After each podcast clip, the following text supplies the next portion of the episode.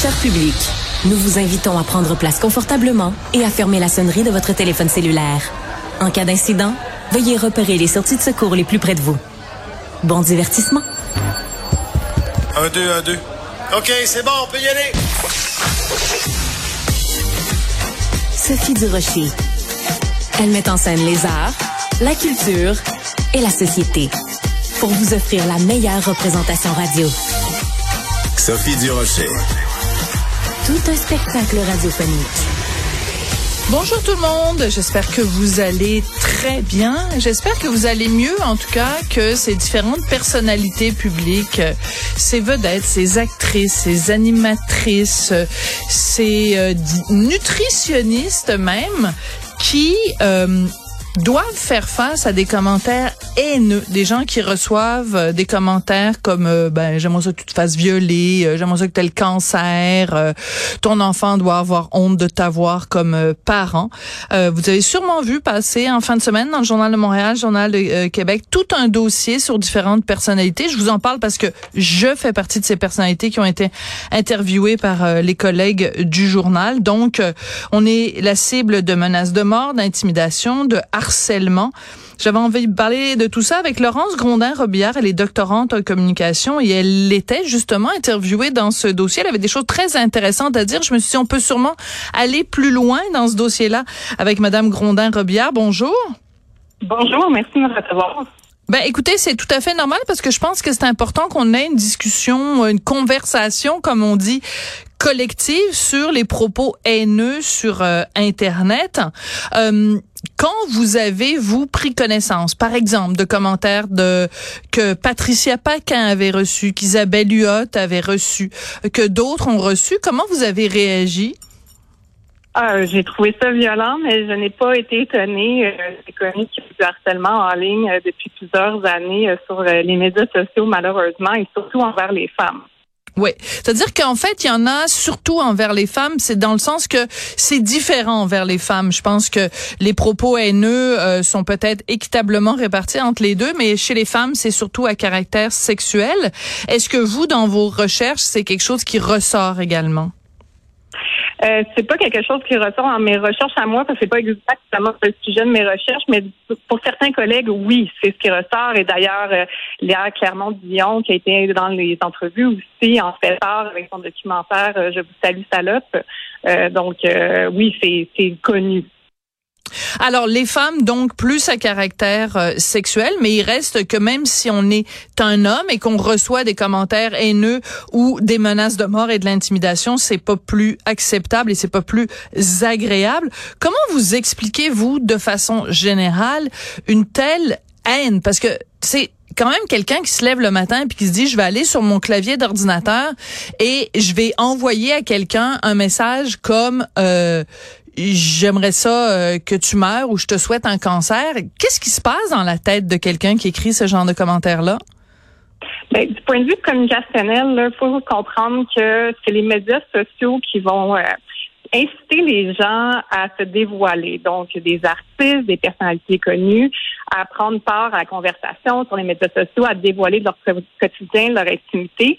Donc, ça donne l'impression qu'on est proche de ces personnes-là, qui ont une certaine aura, une certaine notoriété.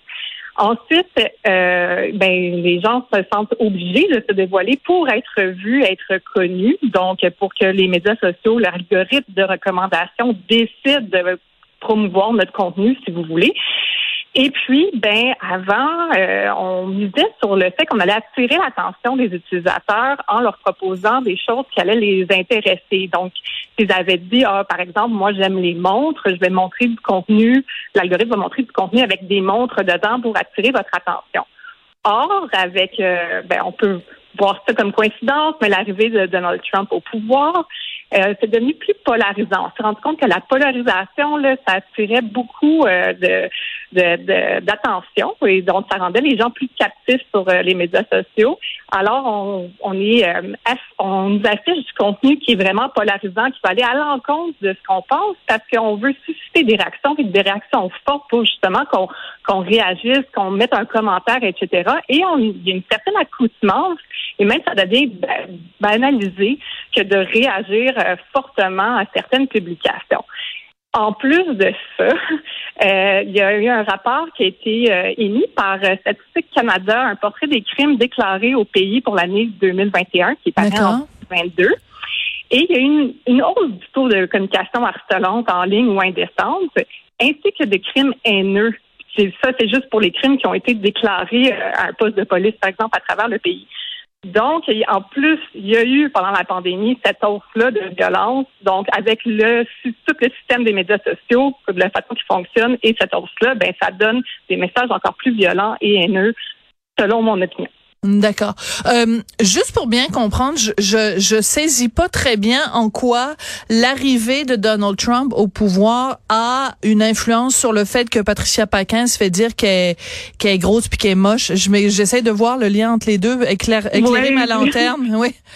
Oui, donc c'est pas tant son arrivée à lui qu'on a commencé à étudier des stratégies euh, plus polarisantes en ligne pour attirer l'attention. Donc, on a vu, entre autres, avec euh, l'intervention, l'ingérence euh, de la Russie, euh, l'Internet Research Agency, qu'on allait créer du contenu, mettre en ligne du contenu qui allait justement attirer l'attention parce qu'il allait être provocateur. Et l'algorithme de recommandation des médias sociaux, la façon qu'il va fonctionner, c'est de cibler justement des profils d'utilisateurs qui vont être aptes à réagir face à ce contenu-là. Donc, c'est pas tant Donald Trump qu'au même moment, euh, on a un peu changé la stratégie sur les médias sociaux pour attirer l'attention des utilisateurs. D'accord. Vous dites que euh, le, le les médias sociaux encouragent les vedettes à toujours en dire plus, en fait, hein, plus de choses sur leur intimité, plus de choses sur leur quotidien.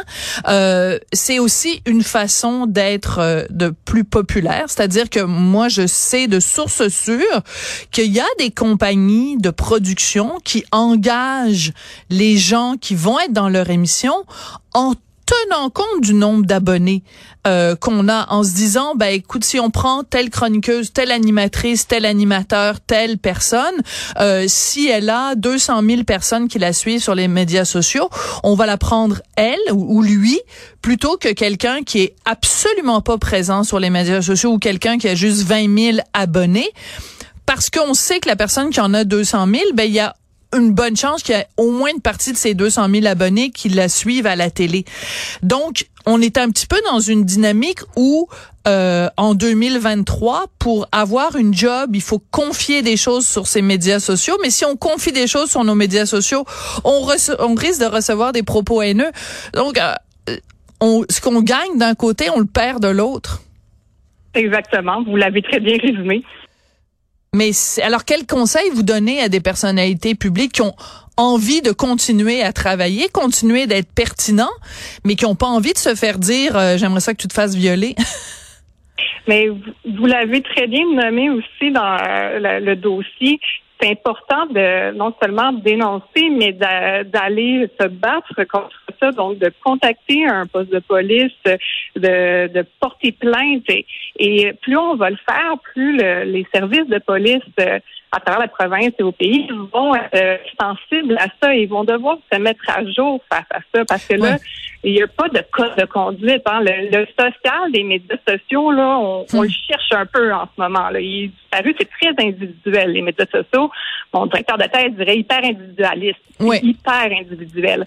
Donc, vraiment, ce que vous avez fait, vous, et comme d'autres euh, personnes qui étaient dans le dossier, porter plainte, justement, pour sensibiliser, même si ça se rend pas loin, même s'il n'y a pas de plainte qui va être retenue en bout de ligne par un procureur, euh, c'est important, justement, parce que ça envoie un message qu'il y a un besoin à combler euh, au sein de la société à ce niveau-là.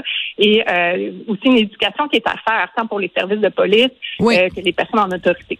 Je dois dire que personnellement, donc quand je suis allée euh, quelquefois euh, porter plainte à la police, j'ai reçu vraiment, j'ai été très bien reçue. Ils ont été à l'écoute, beaucoup de compassion, beaucoup d'encadrement, et cetera, beaucoup d'efficacité.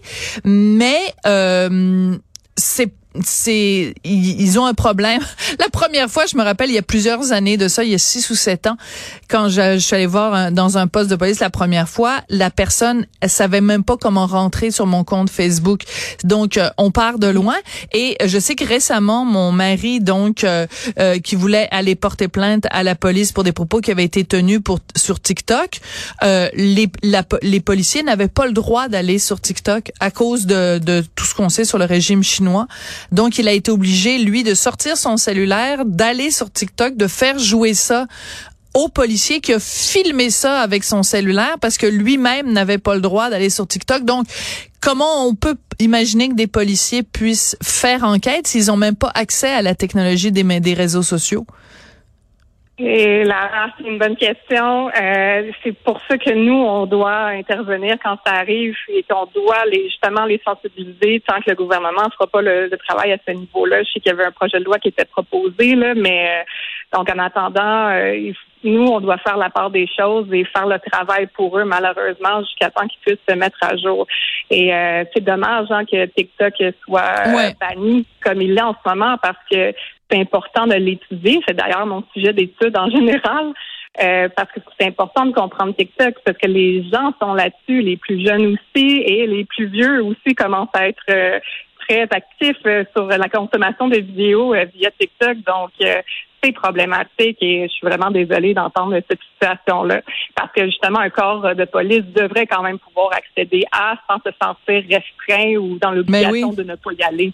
Voilà, absolument, c'est c'est assez euh, assez complexe en effet. Laurence Grondin-Robillard, je rappelle que vous êtes doctorante en communication et que vous vous intéressez à ces questions-là de réseaux sociaux et de l'impact qu'ils ont dans la société, parfois extrêmement positif hein, parce que ça permet euh, toute une solidarité humaine qui est absolument fabuleuse, mais ça permet aussi euh, tout ce qui est l'inverse de la solidarité, c'est-à-dire des propos euh, haineux, violents et et misogynes et dérogatoires.